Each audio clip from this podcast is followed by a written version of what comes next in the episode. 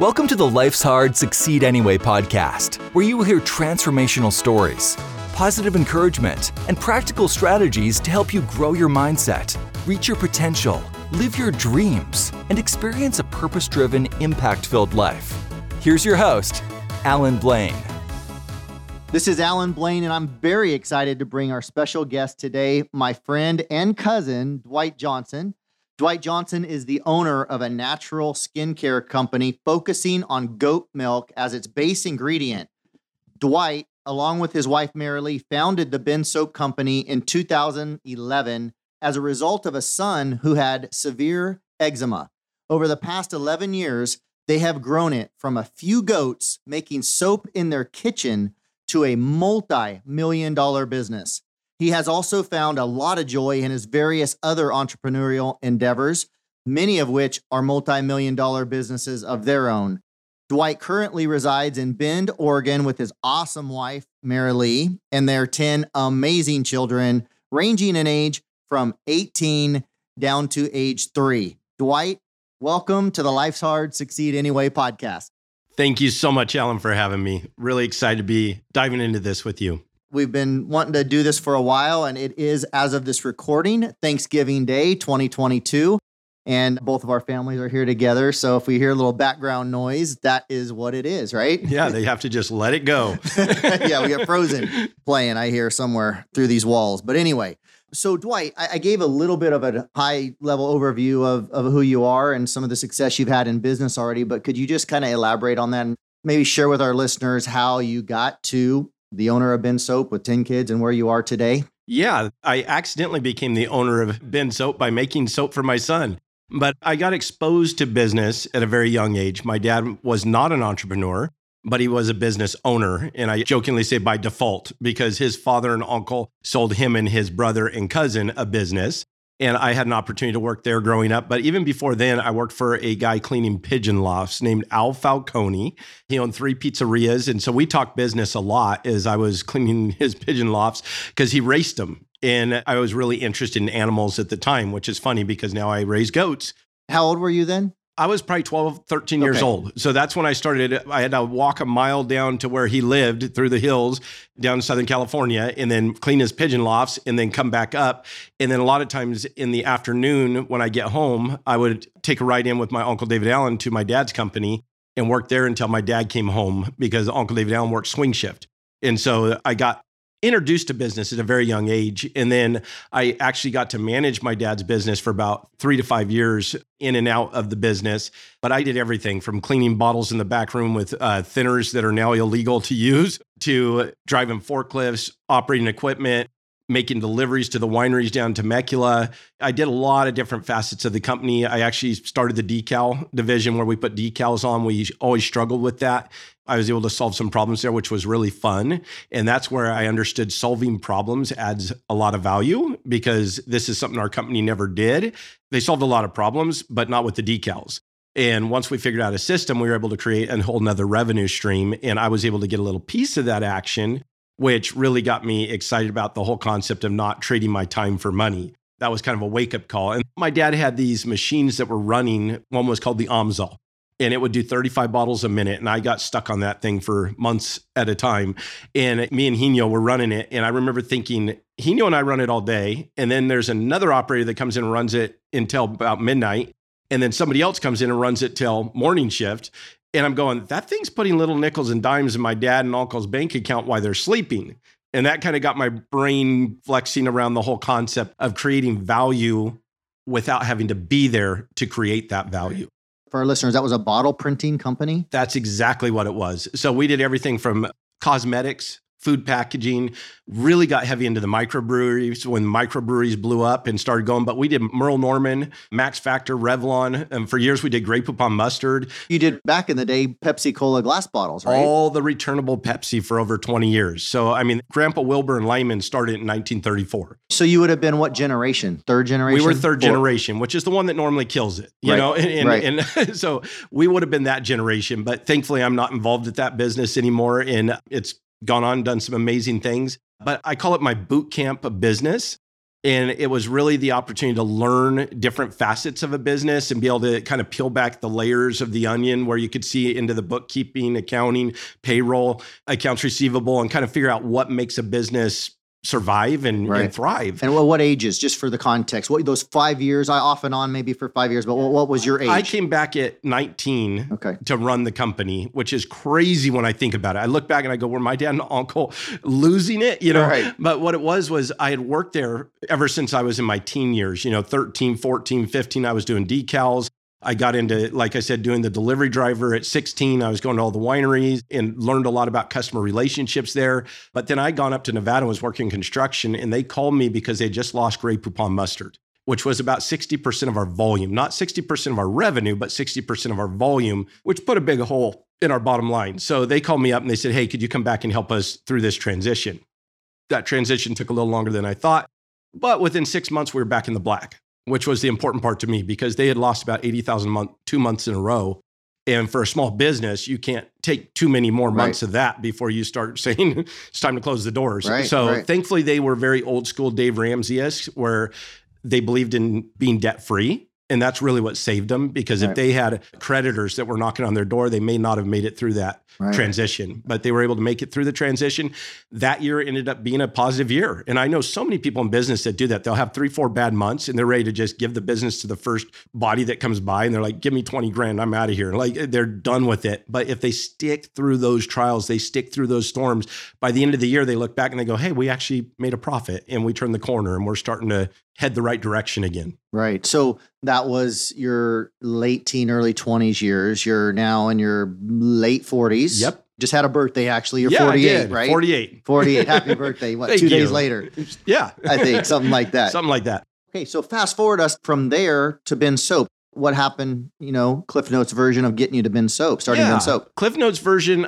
I always liked business after that point. I always was looking at different opportunities. In fact, I had somebody, and I won't say who, but somebody speak to me while I was working at that facility, and they told me I think I maxed out at like forty thousand a year, not counting my little side gigs of decals, and I did some split tea mugs and different things like that. But my salary was forty thousand a year, and Yep. they pretty much told me that's probably the apex of my life. Like I probably won't ever make more than that. Wow. I jokingly say he should have wrote inspirational greeting cards. I was so pumped by the words of encouragement.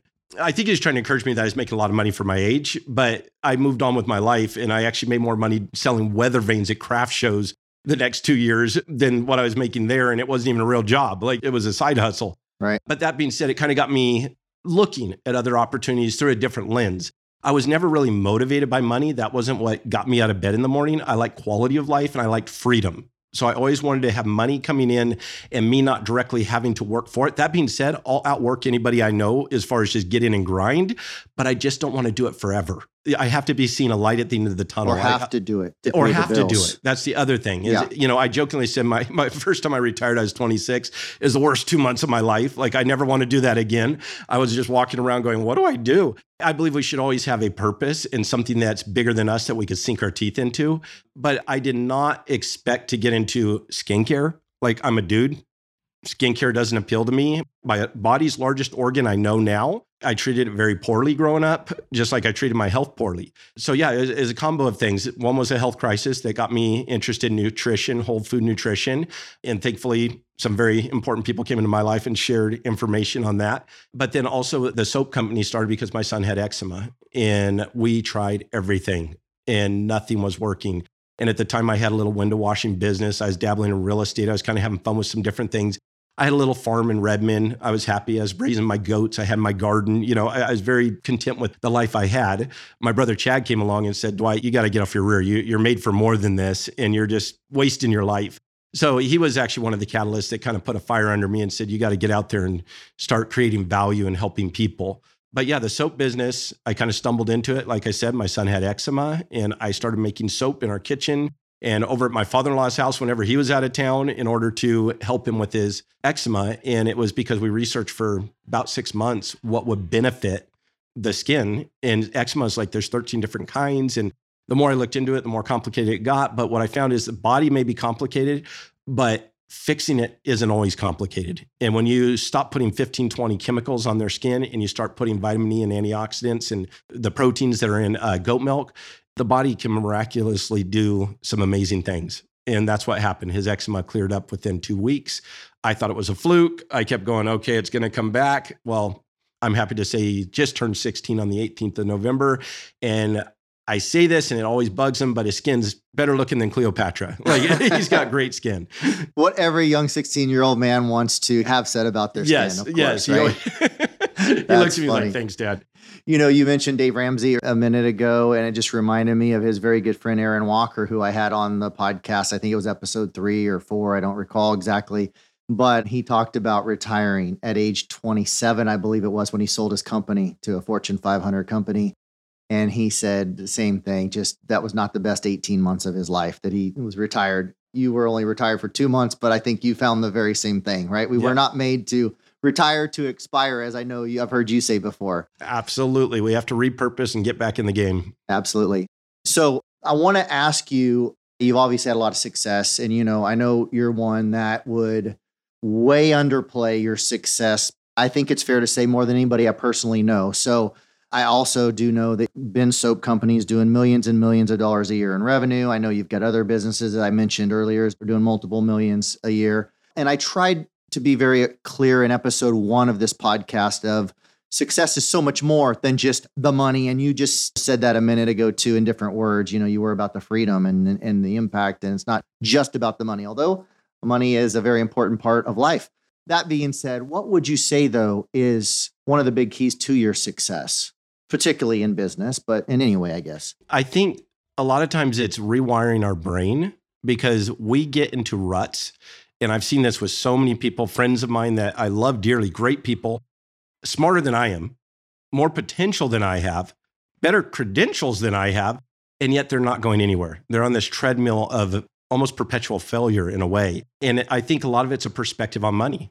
I grew up, money was almost bad. I never got it from my dad. He was never that way. He did very well financially and he blessed a ton of people. He was very giving, very loving, and almost philanthropy in the way he did life. He, he didn't need money for himself. But just the culture I was around, it was like, well, if you had money, you must have taken advantage of someone. Right. And, and it, that's a weird mindset because it's funny when you think about it. Now that I know people, a lot of people who have made a lot of money, I realized they're some of the most giving, loving, kind people. And they got their money not because they put a, a gun to someone's head and say, Give me your money. That's a bad way to get money. It's a great way to spend a lot of time in solitary. But what it is, is it's finding a need and then helping people fix whatever that need is. Solving problems is really what it comes down to. And if you solve problems in this world, you actually get compensated for that. And so I think getting our brain wrapped around the fact that it's not about earning money, it's about helping people. And once you get good at helping people, money comes in. And I've heard people say if your pursuit is money, that's a rough road. You know, the Bible even talks about it. He who hastens to make himself rich, the money grows wings and flies away. And I know a lot of people, I've been there in my life where you're sitting there going, dude, it's growing wings and flying away. This is not good. I can't fly. But that being said, it really came back to rewiring my brain, realize money is not bad, and then learning the skills and learning to look at life through a lens of how do I help people? How do I make other people's lives better? And if we do that, money is the natural side effect Right. to that. Yep. That's a great point. I love it. It's interesting too. I mean, it's like anything. There's always the wrong side of the road and the, and the other wrong side of the road, and there's the middle road. And I feel like with money, it's one of those things too, where yeah, we know the love of money is a big problem. The Bible says the root of all evil. But I've met people that have a lot of money that love money. And like you just said, I've met a lot of people that have a lot of money that are the most giving people I know. On the other hand, I've met a lot of broke people that love money. They think about it constantly.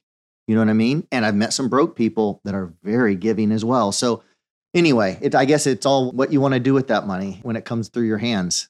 Dave Ramsey, I think it was him who said it, money's kind of a magnification of who you are. And so if you're kind of a pain in the rear, you're going to be a bigger pain in the rear. If you're a narcissistic person, you're going to be more narcissistic. If you're giving, you're going to be more giving. So it's a tool. It's kind of like you got upgraded from a little shovel to an excavator. Now, if you don't know how to operate that excavator, you're going to do some damage. If you don't know how to operate a shovel, you should never be given an excavator. So I think that's the way money is. It's just a tool in our toolkit. Well, the Bible talks about it. He who is faithful in little will also be faithful in much. And I feel like so many people, I had a guy the other day he says, I thank God he never gave me a lot of money because I was never any good with it. And I'm like, well, there you go. At least you're happy. But I really feel like it's just a magnification of who we are and it all belongs to him. And so the illusion that you have money is kind of silly because the whole concept is he's allowing you to steward his resources and how you steward it is going to affect other people. And if it's affecting other people in a positive way, then he's probably going to allow you more resources to steward. Right, absolutely. And going back to your father and mother, I'll add growing up as your cousin and their nephew, I can agree that I've seen that through their life and what a great example they were of just being so giving, having resources and not hoarding it, but just giving it. And we were the recipient of that along with many, many other people. So, what a joy to be a part of. What would you say is one or more of the bigger challenges that you faced in your life to date?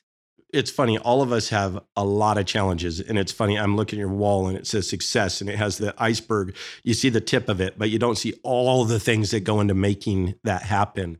Me, it was a lot of mental holdbacks because I never even graduated high school. I didn't have a formal education. Now I read nonstop. I'm constantly growing my knowledge. I believe education never stops. But that being said, I don't have that piece of paper, that certificate that says you've qualified. So those are the voices in your head that can hold you back if you let it. Me, it spurred me on because my favorite words are you can't do that. I have a little redneck in me. So I'm like, yeah, watch this. You know, it's more of a challenge. But I think what holds me back is any kind of self doubt. I don't have that skill set or I don't have that ability. Those are the things that are those voices in your head that can hold you back. What's awesome is I don't need that skill set. In most cases, I don't want whatever that skill set is. I want to hire the people who have those. And that's where I think building a team around you is super crucial. I didn't build Bend Soap Company by myself. I brought people into my family that could do that much better than I could. And I'm still in the process. In fact, that's one of the next goals moving forward is finding that team that's going to take it to that next level so we could serve even more customers and we could benefit more lives. And so I feel like a lot of times we listen to other people around us telling us that we have a glass ceiling. And the bottom line is your success is limited to your imagination. Whatever you believe you can do, you probably can don't try flying. Right. Or if you do, jump off two feet first. you know, don't go jumping off the cliff. But I'm just saying we hold ourselves back mentally so much. And getting around good coaching really helped. It was like drinking through a fire hose, but it really helped me understand we're created for a whole lot more than we even know. And I feel like I'm still trying to figure out who I am in that area. This is a great thing you're bringing up because I think so many people, I mean, as I've said and others have said, I'm sure it's all the valuable things in life probably it's won or lost in the six inches between our two ears meaning what happens in our mind it's a powerful thing you know positively or negatively and that's why the bible addresses it over and over again about what we should do with our thoughts and how we should think and how we should think rightly i know many people will be encouraged by this conversation but what were some of those voices in your head or that negative self-talk i mean was it mainly focused around education because you mentioned that you didn't graduate high school was it that lack of the formal education that was the main thing that kept coming back around? Or something else? Multiple things? That would be the main one because in my generation, see, there's a lot of people out there, Gary Vee, all these people nowadays that are saying, dude, college is a great place to make memories and party. And if your parents are paying for it, rock on but it's a stupid place to learn. It's not that good at learning. They're teaching outdated information and they're charging through the nose for it. So there's a lot of research now that confirm what I believe, but I was a rogue back then. I was the only guy that was saying, I don't see any value in college. I mean, I could literally read those 10 books and have a master's in business. Why would I go listen to a professor who's never owned a business? Like, right. I'd rather talk to a guy who's owned one and run one I don't want to hear theory. I want to hear reality. But I remember a bookkeeper once that we had working for us. She told me, she goes, if you don't get a college degree, you're going to be digging ditches the rest of your life and you'll never earn any more than 15 bucks an hour. And those things when you're younger stick. And I'm sitting there going, good thing I like digging ditches. I'll just dig them better than anyone around me. You know, that was my mindset because I was young and just full of energy. Right. But I, I look at it in those voices constantly coming into my head of people who got their college degree and were telling me I couldn't do it without, it was kind of a double edged sword because one thing, it, it, motivated me. But the other side, it was a little voice of doubt of, can I do this? I can't go and apply for a lot of the high paying jobs. At least that was my mindset. Right. Because they all required a degree back then. And back then they pushed it even more than they do now. And certainly a high school diploma or GED. Yeah, exactly. Yeah. Exactly. You almost have to have that to get a driver's license. I don't even know how I pulled that one off. but I mean, it's funny because there's so many things out there where it's like you have to have this. And, and thankfully, I do have a 12th grade education, AKA, I was ready to take the test. And then my mom's like, you know what, let's wait a little bit. And then I went to work full time. And so I went to work full time at 16. I could have graduated, but instead I decided to go to work. And she kept saying, Oh, we need to take you in. And I'm like, finally, I got to the point where I'm like, I really just don't care. Right. I'm just going to move on with my life. And when I tested, I was like second year in college on several of the subjects. So it wasn't like I felt stupid. I just didn't have the piece of paper. right. And so I think we let little things hold us back that are completely irrelevant. And most of the time, it's the opinion of others. I have people all the time tell me, oh, that's not a good business model or that's not a good business plan. I go, where'd you hear that from? You're believing it and you heard it from Uncle Harry, who sits on the couch drinking beer watching football and he's never made more than 30,000 a year. Like, is that really the business coach you want in your life? Don't listen to the voices that say you can't. Figure out how to surround yourself with people who have done it and who say you can. So for me, it was the voices of people, you know, it's kind of the lobsters in the bucket. You start to climb out, they pull you back in. And so dare to be different. You're gonna be criticized. Whether you win or lose, you're gonna get criticized. That's just life. Get used to it.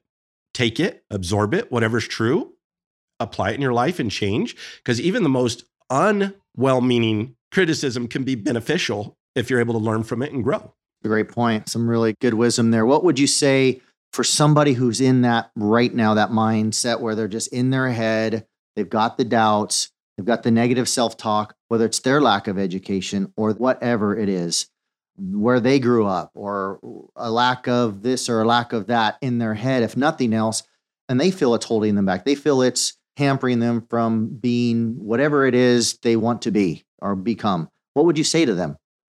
it's renewing your mindset. And one of the best ways for me to do it is reading. I have a little dyslexia because that's part of the qualification of being an entrepreneur is ADD and dyslexia. But that being said, if you can't read or don't want to read, there's awesome programs now where you can listen. My son listens to scripture all the time while he's working and he could burn through the Bible so quickly. And I'm like, I wish I would have known about this. Maybe the technology didn't exist when I was a kid, but it's super helpful technology. But I would say listen to podcast, but also listen to books because there are so many books that can rewire your brain. One of my favorite is The Richest Man in Babylon. It's just really fundamental. You're going to find creating wealth and creating freedom is not as complicated as everyone likes to make it seem. It's being disciplined. Listen to Dave Ramsey. He's got some really good fundamentals on how to kind of just straighten out your life. Self Made in America was another book that I loved. It really changed my perspective listening to this guy's kind of his life story of how he turned it around from being $250,000 in debt, lost his job, got his license yanked and everything else, went to work for immigrants and learned how to build something from the ground up. There's just so many different tools out there. Zig Ziglar, awesome. Born to Win series. It's Right. old, but it's not outdated. No. It's great information of renewing that mind. Get in God's word. Find out who you are and what kind of creature you are in Him, and find out that He loves you so much and He wants you to live a life and a life more abundantly. He didn't come here to condemn, but that you might live life more abundantly. And so I look at all these different tools around us. Stop allowing the media to decide what you're going to digest and start taking ownership. You're CEO of yourlife.inc. Start taking ownership of the data that's going into your head and start putting positive input. I think of a friend of ours, Jerry Brassfield, and I think you've had him on the podcast. Yep. A dear guy. And he talks about how he was, I think, in his mid 30s, 40s, something like that. But he was really down. Car's got a flat tire. He quit his job at the furniture store. He was at a really low place. And when you hear him tell the story, you feel like you're in the living room with him. I mean, Right. it's powerful. But he popped in those cassettes and started listening to Zig Ziglar, and it just changed his life. And he's gone on to become one of the more wealthy people I know and impacted a lot of lives. But he did that because he renewed his mind. And so I tell you, get out of the slump or Zig Ziglar, stop that stinking thinking and start putting the right thoughts in your head. Because as a man thinketh, So is he. so is he.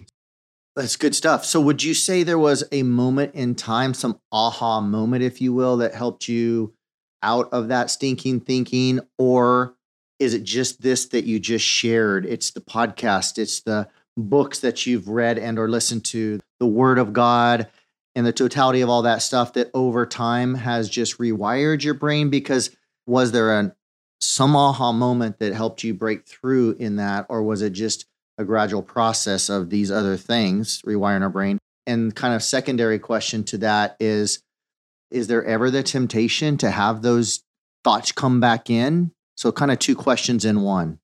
I'll answer the second one first. Absolutely. I don't think anybody's immune to stinking thinking. I don't think you ever hit that apex of where you're like, I have never had a down day. You know, it's, we're all going to fall off the wagon. The question is, how fast are you going to get back on the wagon? Are you going to wallow on the side of the road or are you going to get back on the wagon and start trucking in the right direction? Um, I heard someone say the road to success is long and hard. Quitting doesn't make it any faster. Right. You know, it's, it's, it, you got to get up and renew those thoughts every morning. But that being said, do they happen a lot less? Absolutely. Because whatever muscle you're exercising is going to win in the long run. And the problem with a lot of entrepreneurial minds is the more creative you are, if that creative is going positive, it's amazing. But if it starts going negative, it could be amazing in a very negative way because you have that ability to see things before they happen, meaning you create the world you are imagining. You can make it happen, whether it's good or bad. You know, Zig Ziglar always said, Do you think you could leave this room today and do something that will affect your life negatively? And you're like, Well, duh. so the same thing can be positive also. That being said, I believe there were multitude of aha moments, different people who said things who looking back probably don't even realize the impact they had on my life. Also, you can pick your mentors. They don't even have to know you. There are people who don't know Dwight Johnson exists, and yet they have pivoted my life radically by a podcast. That's why I love what you're doing here, Allan. People are going to be listening to this podcast, and there'll be somebody on here that's going to share something that they go, Oh my goodness, I needed that and it's going to pivot their marriage. It's going to pivot their life. It's going to put them in a totally different direction. And so, looking back, I could say there's a lot of different aha moments, whether it was a book I read, whether it was somebody sharing something with me in their own life. All of these I walk away with going, that was a gold nugget. Like that is something that's going to change my life. But you have to want it. And this is, I think, the biggest aha for me. A lot of people are going through life right now as a victim. And the problem is, if you're a victim, you can't change your circumstances because it's all outside forces that are causing your victimhood. But if you own that your decisions are what got you to where you are today, whether good or bad, and yes, there's extenuating circumstances, and some of them can be really brutal. But that being said, you have to own that your decisions got you to where you are in life, good or bad. Because once you own that, you now have control over moving forward and affecting whether you go in a positive direction or a negative direction.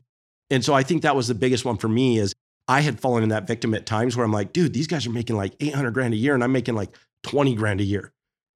And that was a mindset shift for me is I have to work how many years in order to make what they make in one? Like that's half my flipping life. That that may be my whole life. And I go, I need to change what I'm doing. I need to drastically reevaluate where I'm putting my energy. So yeah, long answer to a short question, but there are a chain of things. Great information you're sharing. I wish we could just go on and on because you're, you're a wealth of information. You're a wealth of wisdom, I would say. And I have no doubt that we could talk for hours and it would just be one of the most incredibly encouraging podcast episodes anybody's heard. But for sake of time, I'm going to move to some of my final questions. What would you say is one piece of advice that you'd give someone else that's in the middle of their struggle, whatever it is, not just maybe what your struggle was, but just in general? They're going through a physical challenge, a financial challenge, a mental challenge, whatever the challenge is. What, what's one piece of advice you'd give to them? I think the biggest thing is in life, there are seasons. And if we judged all of life by winter, it could seem harsh, depending on if you love winter. Some people love winter, but uh, the trees are bare, there's no fruit, everything looks dead. But it's a season of rest, it's a season of rebuilding, it's a season where the nutrients are getting back in the soil. And so I think when we're going through a really tough time, we have to remember this is a season. This isn't my life forever. This is a season. It's okay to take time out, heal, get your life back in order, and don't rush it. Learn the lessons through the process and then come out of it stronger. I feel like every time I've been punched in the face, there's two ways to respond. One is I'm a victim, I got punched in the face, wah. The other is, wow, why did that happen? What did I do that brought that about? You know, and then what can I do to avoid that because that was painful? How can I grow from this? How can I learn from it? And I've heard it from other entrepreneurs and other people in life. It's the trials that you look back on and realize that's where you grew.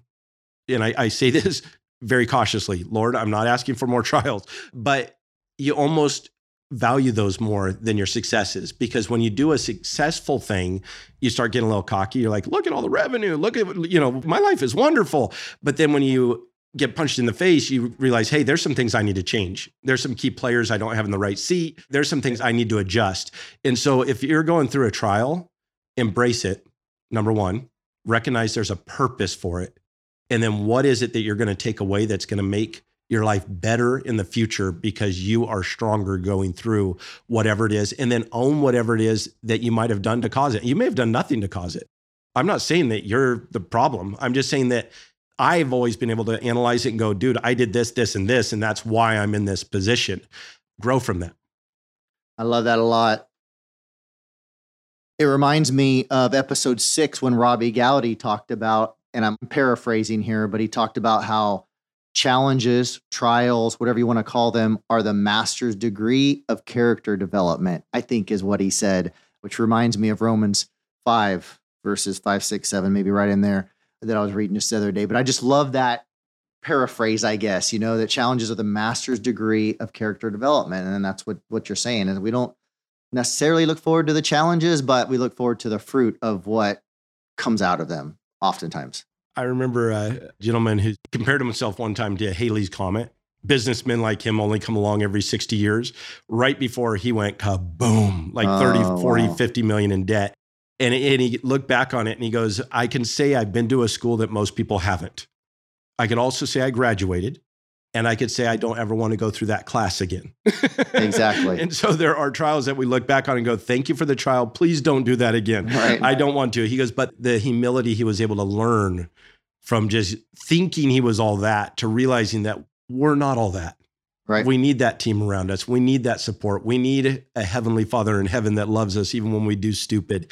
And so, yeah, nobody's immune to making bad choices. I love how Dave Ramsey talks about I've done stupid with zeros on the end, you know? Yeah, exactly. it's like, yep, we've all done stupid. Yep, yep. Some people have done stupid with more zeros on the end than others, as Dave was talking about. So, how about a favorite success quote? I know you probably have many awesome success quotes. What will be one of your favorite? I say what I love about success quotes is they happen in life where you're you're going through something and you remember Warren Buffett, Dave Ramsey, all these different people that you've heard them say different quotes. But one of my favorites is Zig Ziglar, and it says, "You can have everything in life you want if you help enough other people get what they want." The other one I really love is Warren Buffett. He was talking to a college graduates and he was talking about if you could buy 10% of anybody in this room, who would you buy? And it, it came down to character, work ethic. It wasn't the guy who is a valedictorian or whatever. It, it came down to really just character. And he goes, What's awesome is it's all things that you can develop in yourself and you own 100% of you. And so you can create so much value right there. And he goes, thankfully, nobody bought 10% of me when I graduated because he wouldn't want to give that up. But I just look at it and I go, that's a super valuable lesson for me is I own 100% of my ability to create value. You own 100% of what you can create. Let's go out there and help people. Let's go change lives. Let's have an impact in people's lives that they look back and they smile because we came in to their life and just kind of help shift their direction. That gets me excited. I love it. I love it. Speaking of getting excited, what are you most excited about the future? When you think about the future, maybe a project you're working on, just something you see in the future, anything, wide open question. One, something that comes to mind that you're really excited about. And you said one. Or more. Because there's a ton. Or more. I mean, you can rattle off a list here as we start to wrap this up. I think the future's bright. I feel like so many times if, if you turn on the news, you, you hear the opposite. But I, I, just feel like there's so many needs and so many answers to those needs that we could come alongside people and help them. One of the most exciting though is I feel like health is more and more of a concern as Americans are more aware of what can be out there that can harm their bodies. The whole food nutrition company that I'm working with, I absolutely love the opportunity there because I've been taking this product for 20 years, as you know. Absolutely love the product, changed hundreds, if not thousands of people's lives with the product.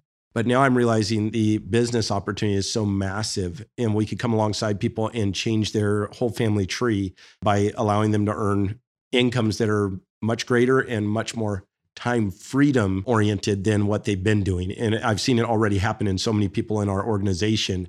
But that being said, that really gets me excited about the future because the impact we'll be able to have in so many people's lives.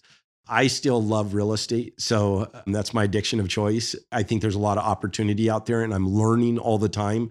I'm also learning who I am, which sounds crazy. And I, I want this to be an encouragement to anyone out there.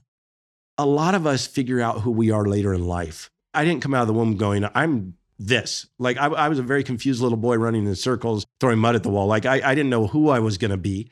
I encourage younger people get out there and try things. Try a lot of things because you don't know what it is that's really going to light your fire. So get out there and try some things. But older people, look at the guy who started Kentucky Fried Chicken. Colonel Sanders. Dude, that guy was like in his 80s. Yeah. He's an old codger and he crushed it. You know, and you look at same thing with Sam Walton with Walmart, and the guy who started Home Depot, like all these different people. He was in his 40s. I think he was like my age. And so a lot of times the best years are in front of us. All this stuff that we've gone through in our past is just the foundation and the building block to create us into the person we are. So I'm excited to figure out more and more who I am and what my skill sets are and where I thrive, even though I feel like I've uh, certain niches that I've done really well in, I feel like as I grow and I learn more things, I realize I have different skills than I thought I had. And it's kind of interesting and exciting at the same time. So the future to me is I just think the personal development and, and finding out where this journey is going to take me is what gets me more excited than ever. And then turning back to my family, I love the fact that my boys are reaching an age where they're trying new things they're stretching their wings, and I'm excited to see who they become. Everyone goes, Are they going to take over the business? I said, I hope not. I hope they pursue whatever it is that God puts in front of them and they live their life to the best of their ability. If they want to take over the company, that's fine, but I don't want them to. I don't want them to have golden handcuffs. I want them to do what they were created to do. Right.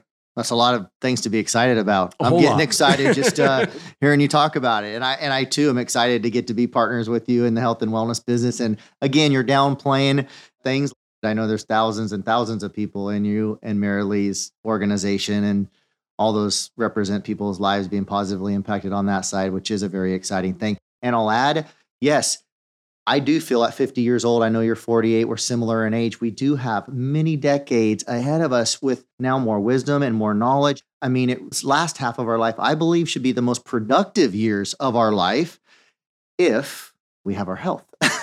right? Yes. So that's a big if and uh, something that obviously a reason why we both value health. And right on top of that, when I quote unquote retired at 26, part of it was I, I was doing well financially, but I was doing really poorly health wise. And that was a really tough time in my life because I realized at that point I had money, but I didn't have health. And I'd always valued creating value over on the resource side better than my health. And when I lost my health, I realized really that's my number one asset because if I don't have it, I can't love my wife, I can't take care of my kids, I can't create income. And so that became priority number one. How do I get my health back? And that's why I think I have that passion for whole food nutrition and coming alongside people who have lost their health because there's no more desperate state. Even running it above 80%, you know, I was running below 20, you know, and so I'm going, if I get above 50%, I'd be happy. So I just look at that and I go, we can not only do that, but then we could create the financial freedom on the other side, which I'm even more excited about because I've seen the lack of resources be such a stress in so many people's lives. And when you lack resources, you make bad decisions. And I've just seen that happen over and over again. And it's kind of like what comes first, the chicken or the egg. You know, your health affects your wealth, your wealth affects your health. You kind of have to have a balance. Absolutely. Well, I see them wanting and looking in here at my office, wanting to get us over there for this Thanksgiving dinner. But I got a few just quick 30 second type last questions to ask you. What would you say is one habit that has helped you become successful? Asking questions. And I know it sounds crazy. Everyone's like, oh, I get up at four o'clock in the morning. Well, I'll tell you, I don't. I jokingly said I, I didn't know four o'clock came around twice a day. I'm not one of these out of bed at four. I love the fact that I wake up when I wake up. Usually it's when my three year old comes in and kisses me on the cheek. I love having that freedom. That being said, always ask questions.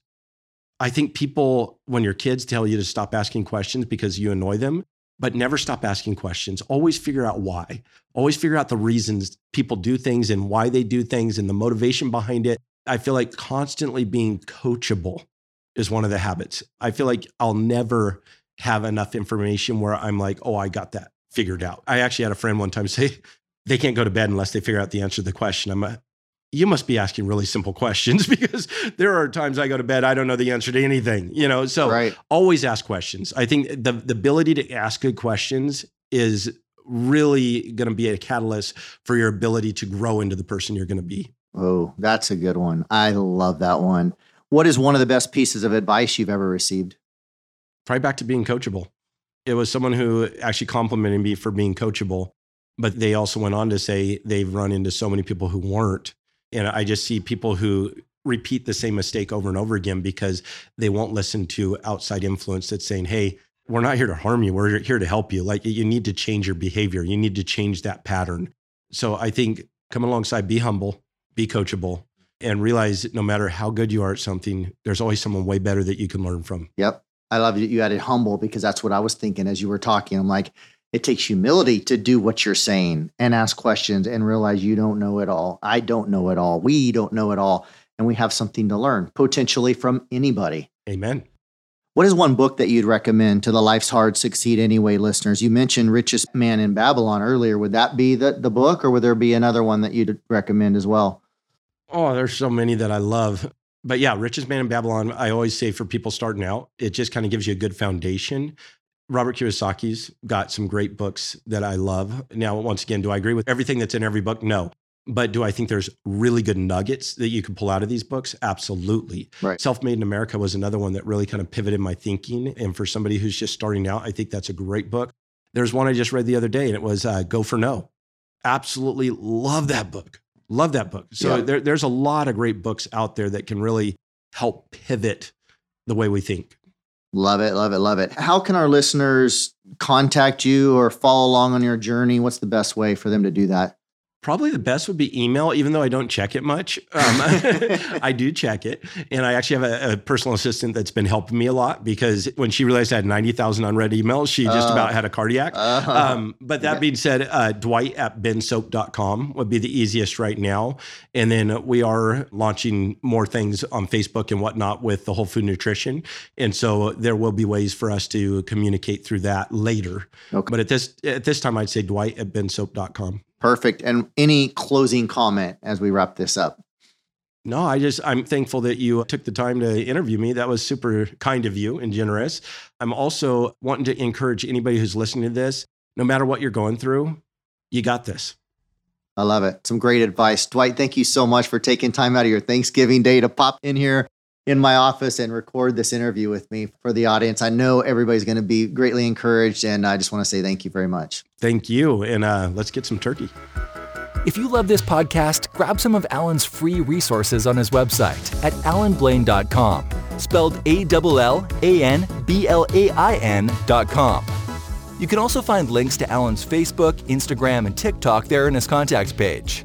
Lastly, if you can leave a five star review for us on your favorite podcast app, that will get these messages out to more people and it will really mean the world to us. Thanks in advance and make it a great day.